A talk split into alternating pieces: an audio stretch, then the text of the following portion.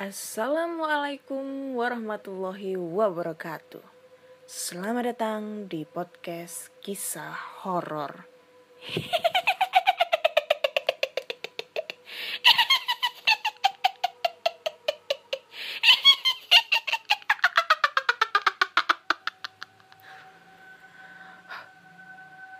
Masih berjumpa dengan Ana di sini yang akan membawakan cerita horor ataupun mungkin uh, email berhantu yang sudah dikirimkan teman-teman melalui podcast kisah horor at gmail.com ataupun di DM Instagram podcast kisah horor dan DM Instagram Ana Olive. Huh. Uh, apa ya? Apa ya?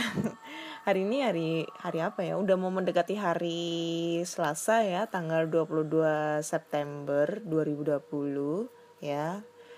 Karena sekarang masih hari Senin, 10 menit lagi udah hari Selasa. Ya, kenapa aku ngebacainnya hampir lewat tengah malam ya karena selain aku ingin menghindari kebisingan yang ada di luar sana, selain itu juga aku ingin merasakan horornya atau mungkin existing ex, ex, ex, apa ya eksistensinya ya. Eh cerita horor dari teman-teman semua gitulah pokoknya ingin merasakan gimana sih creepy-nya ini cerita sampai kebayang sama kita sampai mungkin ya mungkin kalau aku cerita ini di tengah malam si hantu tersebut yang ada di cerita itu bakal datang ke sini. Hmm anjim aduh agak lemes ya aku ya karena aku lagi sakit perut. Aduh maklum lah cewek ya. PMS pertama kali itu kayak gimana? Melilit banget. Agak gila saya. Oke langsung aja kita bacakan ceritanya ya Untuk yang pertama datang dari email. Jadi sebelumnya mohon maaf ya kalau mungkin di episode kali ini ada suara gembresek-gembresek karena memang aku recordnya ini nggak pakai holder atau mungkin pakai mic jadi ala kadarnya aja. Jadi mohon dimaklumi ya.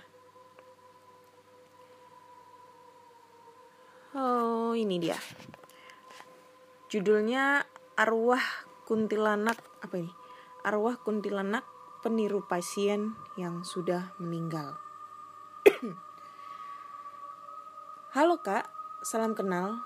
Saya Devi Khairunisa. Panggil saja Ica. Kalau misalkan mau ngebacain cerita saya, pakai nama samaran aja ya kak. Waduh, udah aku baca ini namanya. Mohon maaf ya. Soalnya aku gak bisa editing guys, gak bisa editing ya. Oke, okay, ya udah aku panggil nama Clarissa ya karena mbaknya mintanya dipanggil Clarissa. Saya tinggal di Jakarta Selatan, daerah Bintaro, dan bekerja sebagai perawat di salah satu rumah sakit di Tangerang. Saya mau sedikit cerita tentang pengalamanku dan pengalaman temanku bekerja sebagai perawat. Saya bekerja di rumah sakit ini waktu itu hampir tiga tahun bekerja di sana dan kejadiannya itu di tahun 2014 sampai 2016. Dan saya dapat di ruangan perinatologi atau ruangan baby. Pada waktu hari Rabu, waktu itu saya dinas pagi di ruangan bersalin. Dan di ruangan itu rame, banyak yang melahirkan. Lalu saya disapa oleh bidan bidan dan dokter-dokter di sana. Dokter Reni, Cak, mau ngambil baby ya? Iya dok, katanya bawa tiga, yang dua harus di inkubator. Iya cak, tapi salah satu dari orang tua babynya nggak ketolong, tapi babynya selamat. Loh, kenapa dok? kehabisan darah?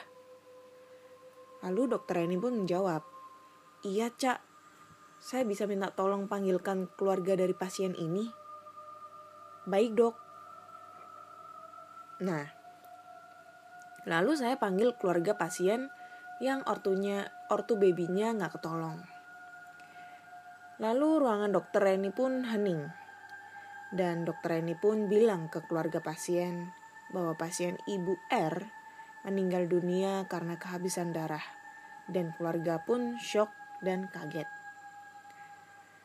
Lalu keluarga pasien pun menangis dan berhamburan keluar keluar dari ruangan dokter Reni. Dan keluarga pasien pun bertanya kepada saya, Suster, cucu saya dibawa ke mana ya? Oh, dibawa ke ruangan baby bu, karena kondisi babynya harus disimpan di inkubator dan sehat kok bu babynya. Dan saya pun sedih karena ibu baby tersebut nggak ketolong. Dan besoknya pun rame ngebahas pasien si ibu R itu. Katanya gentayangan di ruangan. Dan teman saya pun ngerasa aneh. Kok tiba-tiba ada hawa dingin dan merinding. Di saat itu saya libur dinas, jadi kurang tahu cerita soal pasien ibu R gentayangan di rumah sakit dan di ruangan. Nah, teman saya pun mendapatkan dinas malam di saat kemarinnya mendapatkan cerita-cerita isu soal pasien ibu R gentayangan. Tetapi teman saya tidak percaya soal kejadian itu. Nah, tiba-tiba jam 12 malam teman saya yang bernama Rika itu sedang menulis laporan pasien baby. Nah, tiba-tiba ada yang mencet bel malam-malam. Dan Rika pun gak ada berpikiran yang serem atau merinding. Lalu tiba-tiba yang datang itu ibu pasien baby yang udah meninggal. Karena teman saya tidak tahu, karena waktu hari Rabunya Rika lagi libur dinas. Pasien Ibu R. Malam suster, saya bisa ketemu sama anak saya? Rika, anak ibu yang mana ya? Kapan ibu lari lahirannya? Terus si hantu ini ngejawab, yang di inkubator suster yang di tengah itu. Lalu Rika mengambillah baby ibu R tersebut. Lalu pasien ibu R itu tiba-tiba bertanya, Sus, boleh saya menyusui langsung dari payudara saya? Silahkan, Bu. Nah, tiba-tiba teman saya pun merasa suhu ruangan kok bertambah dingin dan merinding. Di satu sisi, Rika pun ingat bahwa ini hari Kamis malam Jumat. 15 menit sudah pasien Ibu R sudah selesai menyusui anaknya itu. Dan di satu sisi, Rika pun aneh melihat kondisi pasien ibu R. Kulit dan mukanya terlihat pucat sekali. Rika pun bilang, Sudah ya, saya mau taruh kembali babynya ke dalam inkubator. Baik suster, terima kasih banyak ya sudah bisa melihat dan menyusui anak saya. Baik ibu, sama-sama. Lalu pun lalu pasien ibu R itu keluar dari ruangan tersebut. Dan kakak senior perawat keluar dari ruangan perawat dan berbicara kepada Rika. Sebut saja Suster Tika dan Suster Kiki. Rika, tadi aku sempat lihat kamu ambil baby yang ada di inkubator. Kenapa? Gak apa-apa teh, soalnya tadi ada pasien ibu R dari baby tersebut pengen ketemu sama anaknya. Ya ampun Rika, memangnya kamu gak tahu cerita dari anak-anak yang lain? Gak tahu teh, emang kenapa sih? Suster Rika dan Suster Tika pun memberikan penjelasan. Rika, asal kamu tahu ya, ibu dari baby yang ada di inkubator yang di tengah itu, ibunya udah meninggal Rabu pagi setelah melahirkan karena kehabisan darah. Ya Allah teh, kenapa baru kasih tahu Rika sekarang? Rika langsung lemes dengar cerita dari Teh Tika dan Teh Kiki. Lain kali kalau ada apa-apa, tanya dulu dan bilang sama kita. Baik teh, tadi sih cuman menyusui, ya adalah 15 menit menyusui bebinya. Dan besoknya, aku pun dinas pagi di ruangan dan Rika pun tampak pucat. Dan aku pun menyapa Rika. Rika, kamu kenapa? Gak apa-apa, Cak. Cuma gak enak badan doang. Gak be... Bleh! Gak enak badan aja. Jangan, jangan bohong loh, Kak. Aku tahu kamu dan kamu sahabat aku. Jadi, aku tahu kamu kenapa. Weh. Mendramatisir ya, anjing. Aku semalam ketemu sama pasien ibu R di, dari baby yang di inkubator yang di tengah. Lalu ibunya menyusui anaknya adalah 15 menit. Awal-awalnya aku gak ngerasa apa-apa. Tapi lama-kelamaan kaget dan lemes mendengar cerita dari Teh Kiki dan Teh Tika bahwa ibu dari baby baby itu meninggal. Aku sih denger-dengar dari anak-anak katanya gentayangan gitu. Dan dari situ pun aku sudah terbiasa mendengar ataupun melihat makhluk tak kasat mata. Karena rumah sakit banyak makhluk-makhluk yang berkeliaran. Sudah tidak aneh di mataku. Terima kasih kak. Selanjutnya nanti aku ceritain lagi pengalamanku yang lainnya. Salam kenal dan sukses ter dan sukses terus selalu anjim. Instagramku kak disebutin gak ya Instagramnya? ya next lah kalau minta disebutin ngomong aja ya. Kak mohon maaf ada tulisan atau ketikan yang ketinggalan. Makhluk pasien ibu R itu berwujud seperti kuntilanak cara berpakaian sebab putih dan rambut panjang. Terima kasih kak. Wassalam. Waalaikumsalam. Aneh. Ya aneh banget itu temennya si Rika ya. Masa nggak bisa katanya ini Mbak Ica kan si pasien tersebut ciri-cirinya kayak kuntilanak gitu kan berbaju putih dan berambut panjang itu kan hal lumrah gitu loh yang kita sering temui tapi kenapa si Rikanya ini nggak kayak ngeh. Ngeh banget kalau itu hantu. Ya kan? Tapi emang sih ya kalau ngomongin masalah rumah sakit itu nggak ada habisnya tentang cerita-cerita horor yang ada di sana. Tapi ini juga aneh juga ya setan nyusuin coy. Yang keluar ini asi atau apa ya ini mah serem bah tapi yang aku tahu itu ya kalau manusia udah meninggal gitu ya ruhnya itu udah udah dibawa sama malaikat gitu loh. Jadi yang yang ada yang dikatakan setannya itu yang maksudnya arwah dari ibu tersebut bukan dari arwah yang men, orang yang meninggal melainkan jin yang menyerupai sosok orang yang baru meninggal tersebut gitu loh jadi ya serem banget kan bisa. Jadi kan nanti wewek gombel nyamar jadi manusia. Ya kan? Bisa jadi tuh maksudnya nyamar jadi si ibu R itu gitu. Atau mungkin kuntilanak yang nyamar jadi si ibu R tersebut. Kasian coy anaknya. Dan aku yakin pasti anaknya bisa ngeliat-ngeliat hantu ini mah. Bisa jadi. Ya kan?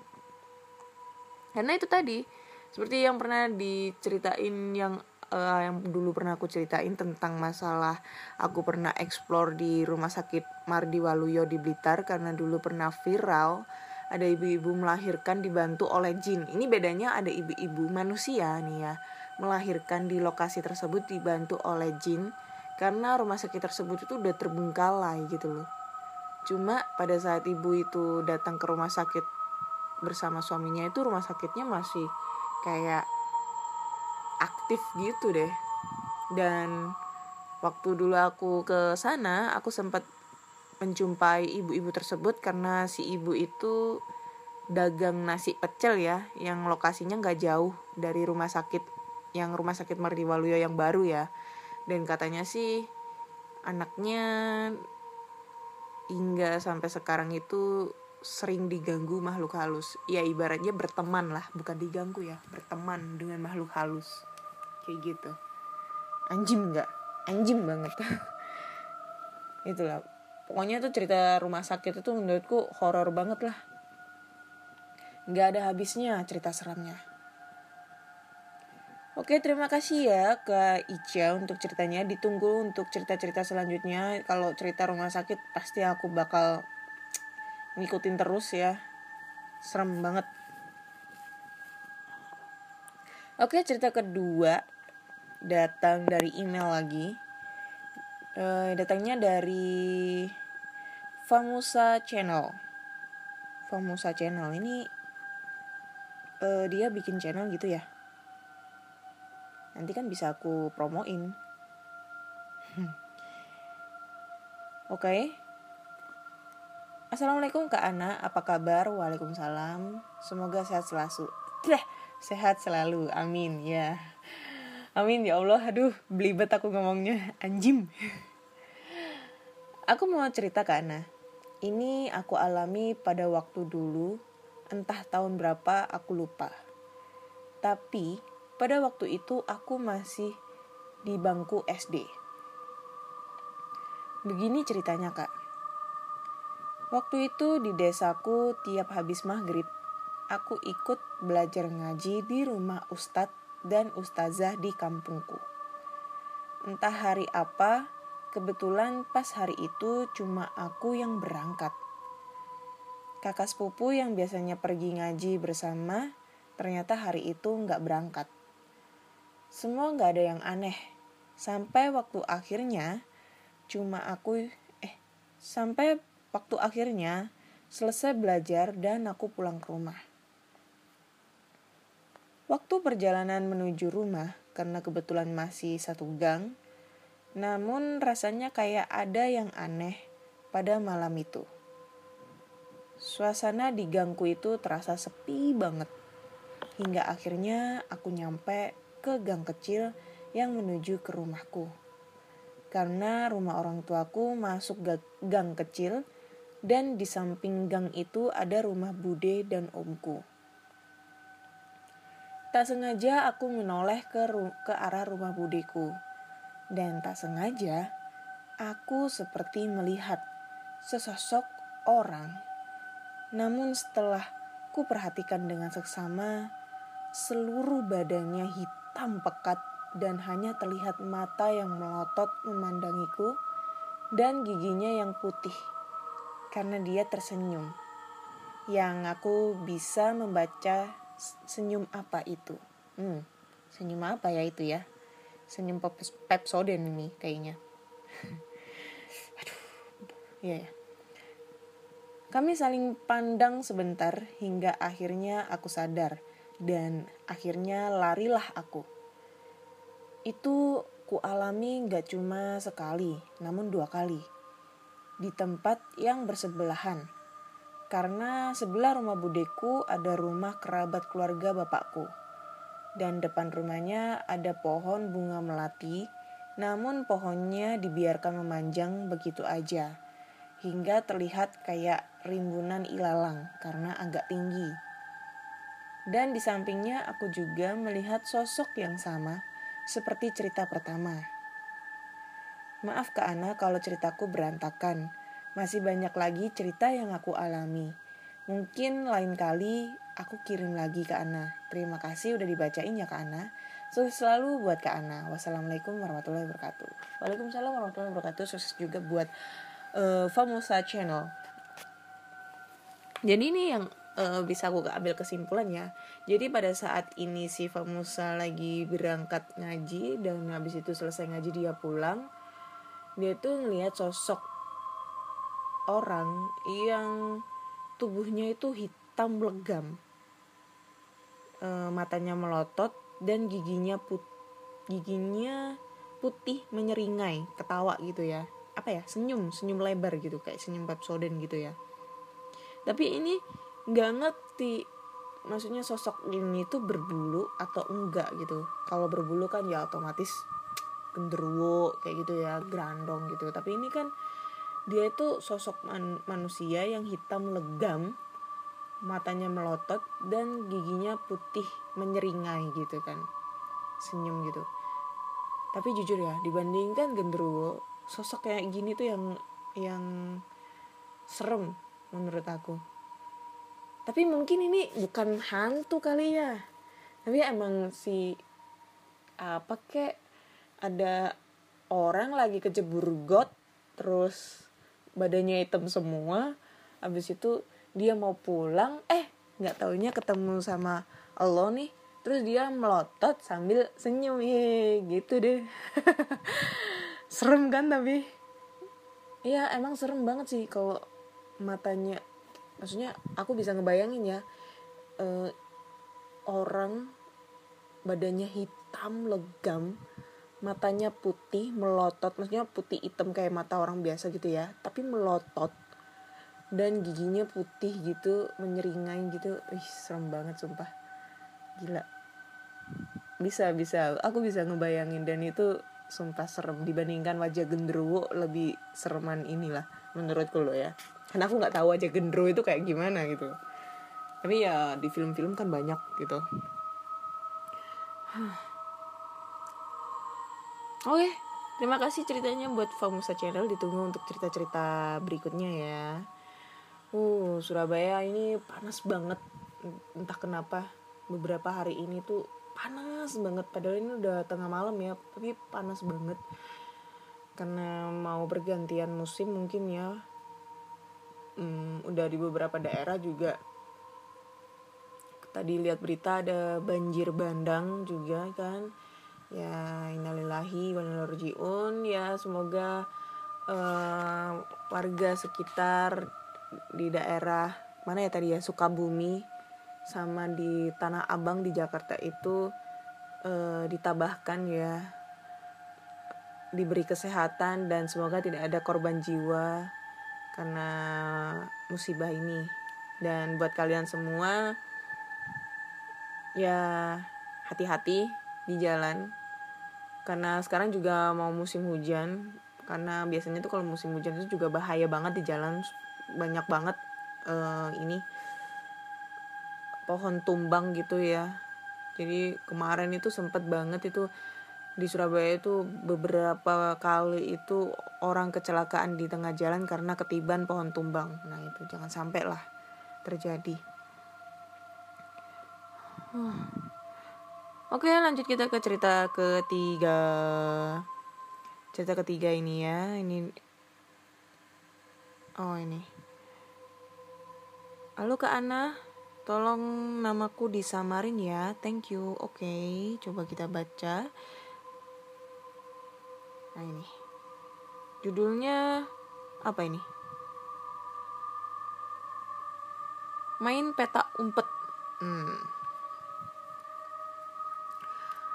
Halo Kak Ana, aku mau cerita pengalaman aku. Saat itu aku masih kecil. Aku sedang main petak umpet sama teman-teman aku di sebuah kebun yang cukup luas. Di sana juga ada pohon kapuk aku suka berteduh di sana. Saat aku main bersama temanku, dan waktu itu aku yang jaga, berhitung mundur, dan teman-temanku pada ngumpet. Saat aku mencari teman-teman, aku melihat ada sebuah tangan orang dewasa hinggap di sebuah pohon kapuk. Aku kira awalnya itu boneka atau manekin. Tapi saat aku mendekat, aku melihat tangan tersebut berlumuran darah dan tiba-tiba menghilang. Saat itu aku cuek saja. Tapi setiap malam aku teringat. Jadi membuat aku sulit tidur. Keesokan harinya aku sakit. Saat aku sakit dan sedang tidur, dan saat buka mataku, aku melihat sesosok bayangan seorang kakek melambaikan tangan seperti mengajak aku ikut bersamanya. Aku kaget dan berteriak karena takut. Karena aku melihat tangan seperti kemarin.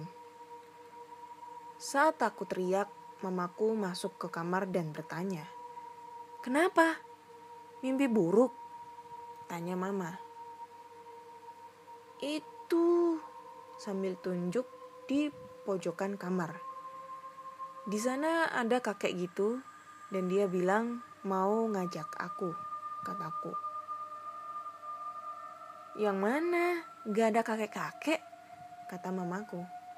Dan bayangan itu tiba-tiba menghilang. Jadi saat itu aku selalu tidur bersama mama, tidak berani tidur sendiri. Beberapa minggu kemudian, mama aku dan aku baru tahu kalau ada yang meninggal di kebun itu dan tangannya terputus karena bertengkar dengan orang lain. Maaf ke anak kalau tidak terlalu seram, sukses selalu podcast kisah horor. God bless you. Oke, okay, God bless you tuh ya. Ih, keren nih PDF-nya. Hmm. Ada ada rumah-rumahan, ada pohon sakura gitu kan. Keren keren keren ini. Thank you ya. Jadi mataku itu jadi nggak nggak berkaca-kaca. Oke, mungkin ini ceritanya jadi dia itu ngim uh, diganggu sosok hantu kakek-kakek penunggu pohon kapuk ya karena uh, menurut menurut cerita orang sekitar uh, di pohon tersebut pernah ada suatu pertengkaran gitu ya yang membuat si kakek ini meninggal dan tangannya tersangkut gitu atau kayak gimana ya nggak tahu ya. Tangannya tuh putus gitulah ini tahun kapan? Serem anjing. Bertengkar sampai tangannya putus bacok-bacokan. Kayak ini. Kalian tahu nggak tragedi sampit? Waduh, itu sumpah serem banget. Orang mana ya? Orang Madura ya? Orang Sampang atau orang orang Sampang nggak salah. Orang Sampang sama orang Sampit. Bertengkar anjing. Itu serem banget itu sumpah itu tahun berapa coba? 997 nggak salah. Itu aku masih SD pokoknya. Serem banget itu karena kalau ngelihat filmnya itu aduh, tidak untuk ditonton. Ya udah tiga cerita yang aku bacain dan ceritanya yang kedua itu agak pendek-pendek jadi akan aku tambahin bonus cerita ya bonus cerita jadi ada empat cerita yang akan aku bacakan dan cerita keempat judulnya adalah jembatan berdarah Halo Kak Ana Olive, halo juga. Perkenalkan namaku Ani. Jadi kali ini saya akan menceritakan tentang sebuah daerah di Gresik, Jawa Timur. Hmm, deket sama rumah aku. Tentang sebuah mistik yang dulu sempat membawa eh membawa membuat warga di daerah saya menjadi paranoid. Saya lahir di sebuah rumah sakit swasta di kota Solo yang sebagian orang menyebutnya dengan kota Surakarta, Jawa Tengah. Ayah saya bekerja di salah satu pabrik besar di kota Gresik. Jadi mau tak mau kami sekeluarga pindah ke Gresik. Ketika ketika pindah, umur saya baru menginjak tujuh tahun. Jalan menuju perumahan kami ada dua. Yang pertama melewati pemakaman Sunan Giri. Apabila lewat jalan ini, jarak menjadi lebih jauh atau memutar. Sedangkan jalan kedua melewati sebuah jembatan yang menyeberangi jalan tol Surabaya Lamongan. Akan tetapi, pada waktu itu tidak ada satupun orang yang berani melewati jalan ini ketika malam hari. Karena orang yang melewati jembatan ini selalu dirampok dan dibunuh dengan cara mutilasi. Karena reputasi jembatan itulah orang-orang memilih jalan memutar daripada kehilangan nyawa. Namun lambat laun perampok yang sering merampok dan memutilasi korbannya ini tidak lagi beroperasi. Entah sudah ditangkap polisi atau sudah dipanggil ilahi, tidak ada yang tahu. Maka orang-orang sudah mulai berani melewati jalan ini. Jalan yang sudah sepenuhnya aman dari rampok sadis ternyata tetap tetap tidak aman setidaknya dari makhluk halus. Sudah banyak cerita tentang makhluk halus di sana. Wujudnya bukan berupa gendruwo, pocong, kuntilanak, maupun suster ngesot, tapi berwujud potongan tubuh manusia, seperti kepala menggelinding, tangan yang sedang menyeberang jalan, kaki yang berjalan sendiri, dan sebagainya. Anjing lah, tangan anjing. Serem ini, mak. Salah satu kakaknya temanku pernah mengalaminya, sebut saja dengan si A. Ketika itu malam minggu, si A bersiap pergi ke rumah pacarnya yang kebetulan berada di desa di seberang jembatan itu. Ketika berangkat, si A tidak mengalami kejadian aneh karena melewati jalan yang memutar. Semua berjalan normal namun hal berbeda terjadi ketika si A pulang kembali ke rumah. Karena malam begitu larut ditambah si A yang tiba-tiba sakit perut, maka si A memutuskan untuk melewati jembatan tersebut.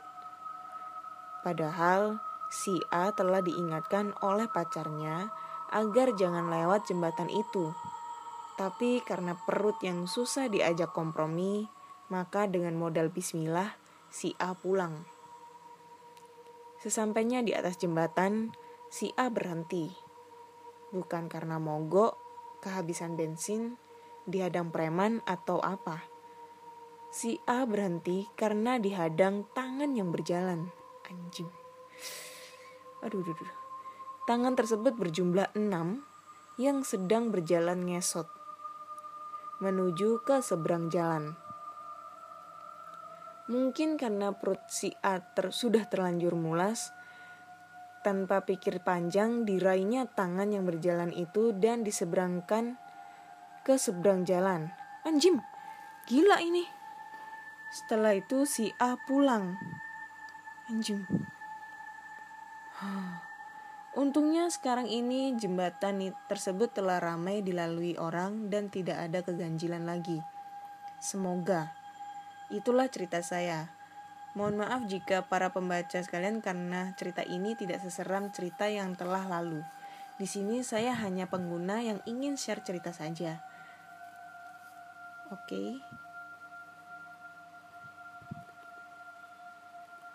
Oke, okay, oke, okay, oke. Okay. Oke. Anjim lah. Tangannya diseberangin, coy. Kayak nyebrangin orang di seberang jalan gitu anjing lah dipegang gitu tangannya kan tangannya sepotong gitu terus dipegang terus diseberangin anjing nggak ngeri apa emang bisa dipegang gitu tangannya maksudnya kayak bisa berwujud beneran gitu loh uh sakti mah ini mak Mas A ini sakti beneran mah sakti ini. Harus cari tahu rumahnya di mana ini Mas A. Siapa tahu aku bisa belajar sama dia bagaimana cara memegang setan.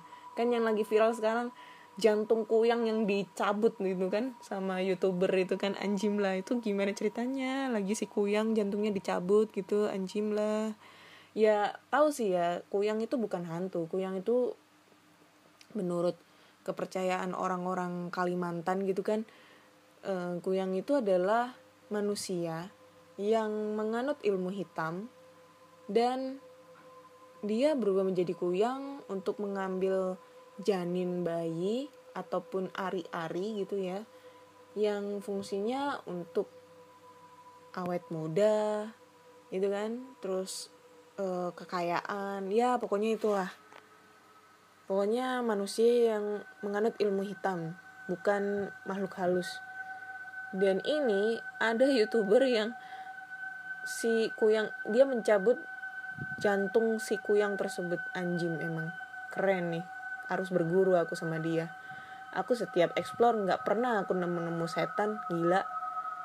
Tapi dia udah nemu aja. Huh.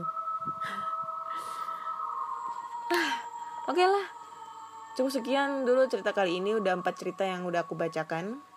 So menurut kalian cerita yang mana aja yang menurut kalian paling serem? Kalau aku sih cerita yang serem ini si yang cerita terakhir itu mainstream banget gitu loh. Nyebrangin tangannya coy. Berasa kayak nyebrangin ini orang sepuh gitu anak pramuka yang lagi nyebrangin anjing. Oke lah. Jika kalian mempunyai cerita horor entah itu pengalaman dari pengalaman pribadi kalian atau mungkin dari kakak, adik, ayah, ibu, kakek, nenek, pacar, saudara kalian atau teman kalian yang pengalamannya ini bener-bener real ya, bukan untuk karangan-karangan indah, kalian bisa langsung aja kirim ceritanya ke podcast kisah gmail.com podcast kisah horor at gmail.com ataupun di DM Instagram podcast kisah horor dan DM Instagram Ana Olive. Dan jika kalian mempunyai eh jika mempunyai jika kalian tuh suka banget tentang video-video explore kalian bisa langsung aja mampir ke channel YouTube aku namanya Anna Olive. Di satu sisi lain, aku udah masukin cerita horor juga di di di YouTube aku segmen baru ya, tapi cerita horor tersebut beda sama cerita yang ada di podcast aku gitu. Jangan lupa subscribe, like, komen dan share. Dan podcast kisah horor ini sudah eksklusif di Spotify, Google Podcast, Apple Podcast, ataupun di Anchor. Jangan lupa klik tombol follow agar kalian selalu update tentang cerita-cerita horor terbaru. Oke? Terima kasih sudah mendengarkan. Jaga kesehatan, jangan lupa pakai masker. Stay safe semua dan selamat malam.